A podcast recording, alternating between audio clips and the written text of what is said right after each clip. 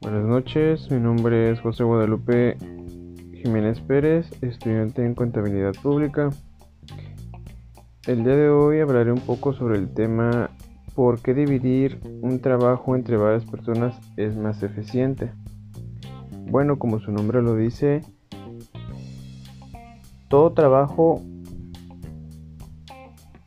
es más eficiente, obviamente, si se realiza entre varias personas. Pero esto por qué? Bueno, hay muchas variables, por decir así. Esto debido a que si colaboramos entre varias personas, este, realizar cualquier actividad o trabajo, esto se nos hace más fácil a la hora de manipularla. Por ejemplo, en una pizzería, ¿qué pasaría si una persona se encargaría nada más de hacer 30 pizzas en el tiempo que, le piden. Bueno, pues las consecuencias de, esta este, actividad serían que no sacarían a tiempo las pizzas, tendrían gente molesta y obviamente reputación de la pizzería pues se vería afectada.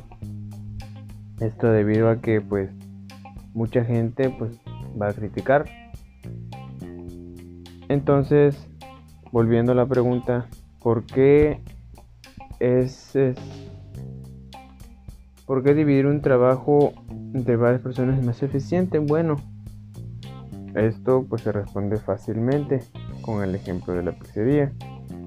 Si, si la pizzería tuviera 10 personas o justamente 15 las pizzerías, una, ¿saldrían más rápido? Sí, porque pues se les iba, iba a trabajar en ellas como tiene que ser, ¿no? Y dos,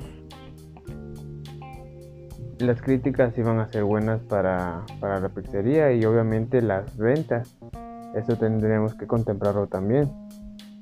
Y así sucesivamente en cualquier trabajo empresa o etcétera, eh, tiene que ver mucho un trabajo en equipo y tiene que ver mucho el personal también que, que tengan buena comunicación.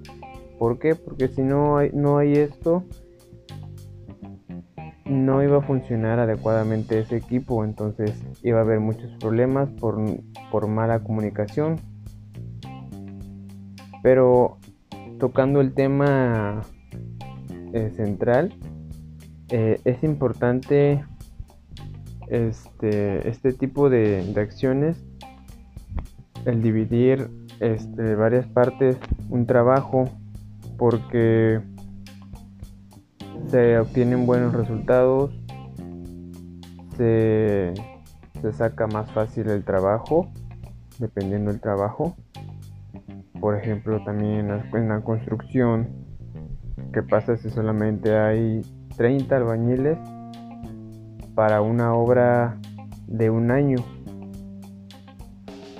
Eh, obviamente si esto pasaría no se iba a sacar este, la construcción en ese año, se iba a llevar más de lo concurrido. Entonces es por eso es, es de suma importancia llevar a, cabo el desglosamiento de, las actividades en un, en un, trabajo para que pues la empresa o, uno mismo no se mire afectado y no tenga más, más carga en lo que viene siendo las actividades que nos proporcione. Eh, bueno, esto sería todo de mi parte eh, y que tengan un buen día. Gracias.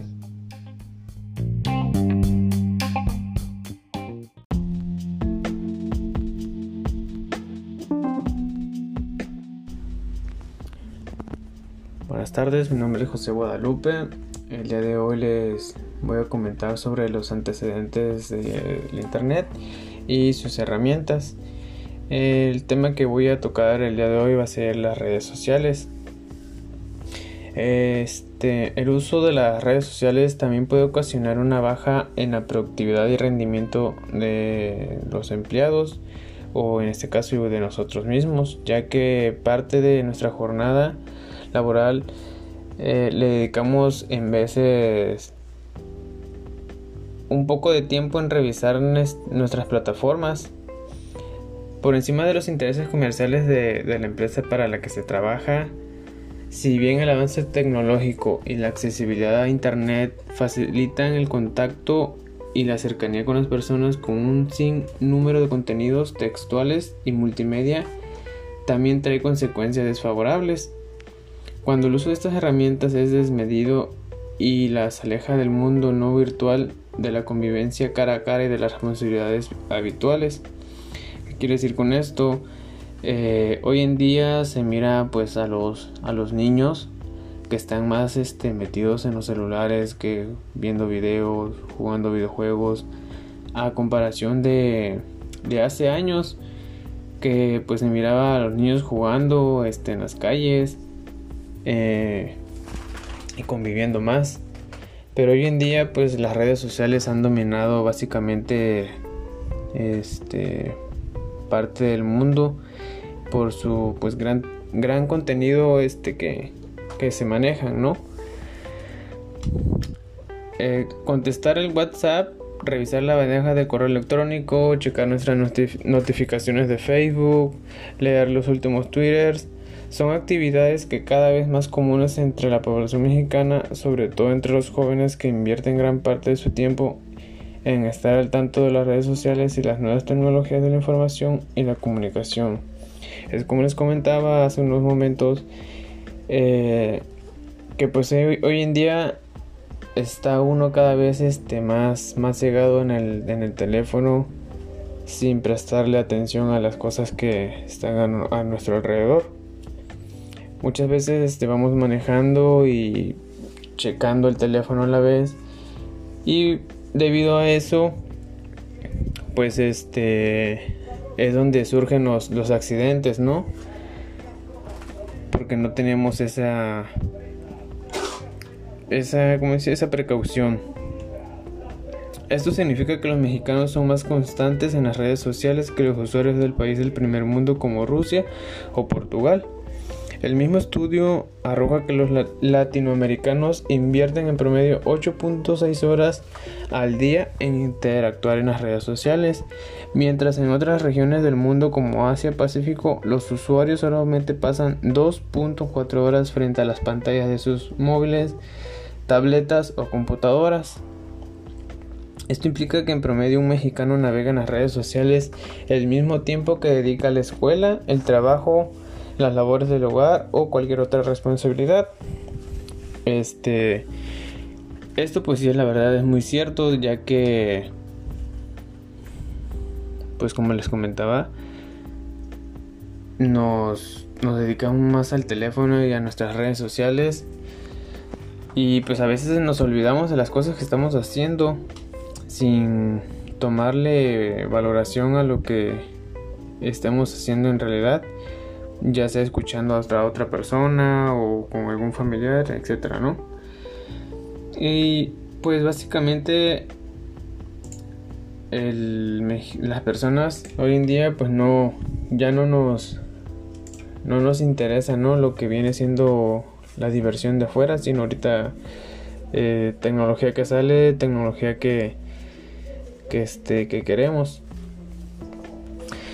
eh, en las redes sociales podemos encontrar distintos tipos, que son las redes sociales genéricas, como lo mencioné, en esta, este tipo de, aplicaciones pues están lo que viene siendo Facebook, Twitter, Instagram y pues obviamente ahora TikTok. Estas aplicaciones están diseñadas para compartir con otros usuarios sin una temática puntual definida, sino que los usuarios son los que deciden qué temas van a tratar. Si no más bien me equivoco, este, en estos tipos de aplicaciones se manejan mucho los, los challenges. Y pues obviamente, pues muchas de las personas tratan de seguir con, con ese tipo de, de retos, ¿no? Y por otro lado están las redes sociales especializadas. Estas redes son las que al crearse ya tienen impuesta una temática de lo que van a tratar. El contenido puede subirse en varios formatos, aunque no ofrece mucha variedad, pero siempre manteniendo su temática. Por ejemplo, Tinder y otras aplicaciones. Este tipo de aplicaciones básicamente se usa para buscar trabajos, buscar este empleo cerca de pues nuestra localidad en donde estemos, ¿no? Y subir nuestro CV a pues a la red y compartirle por por varias empresas que estén este buscando este gente, ¿no? Y así me podría llevar este todo todo el día comentándoles sobre las redes sociales. Pero sí es muy importante, la verdad, tener en cuenta y saber usar este tipo de, redes, ya que más adelante, pues sí, nos va a afectar de, de una manera muy, muy grave.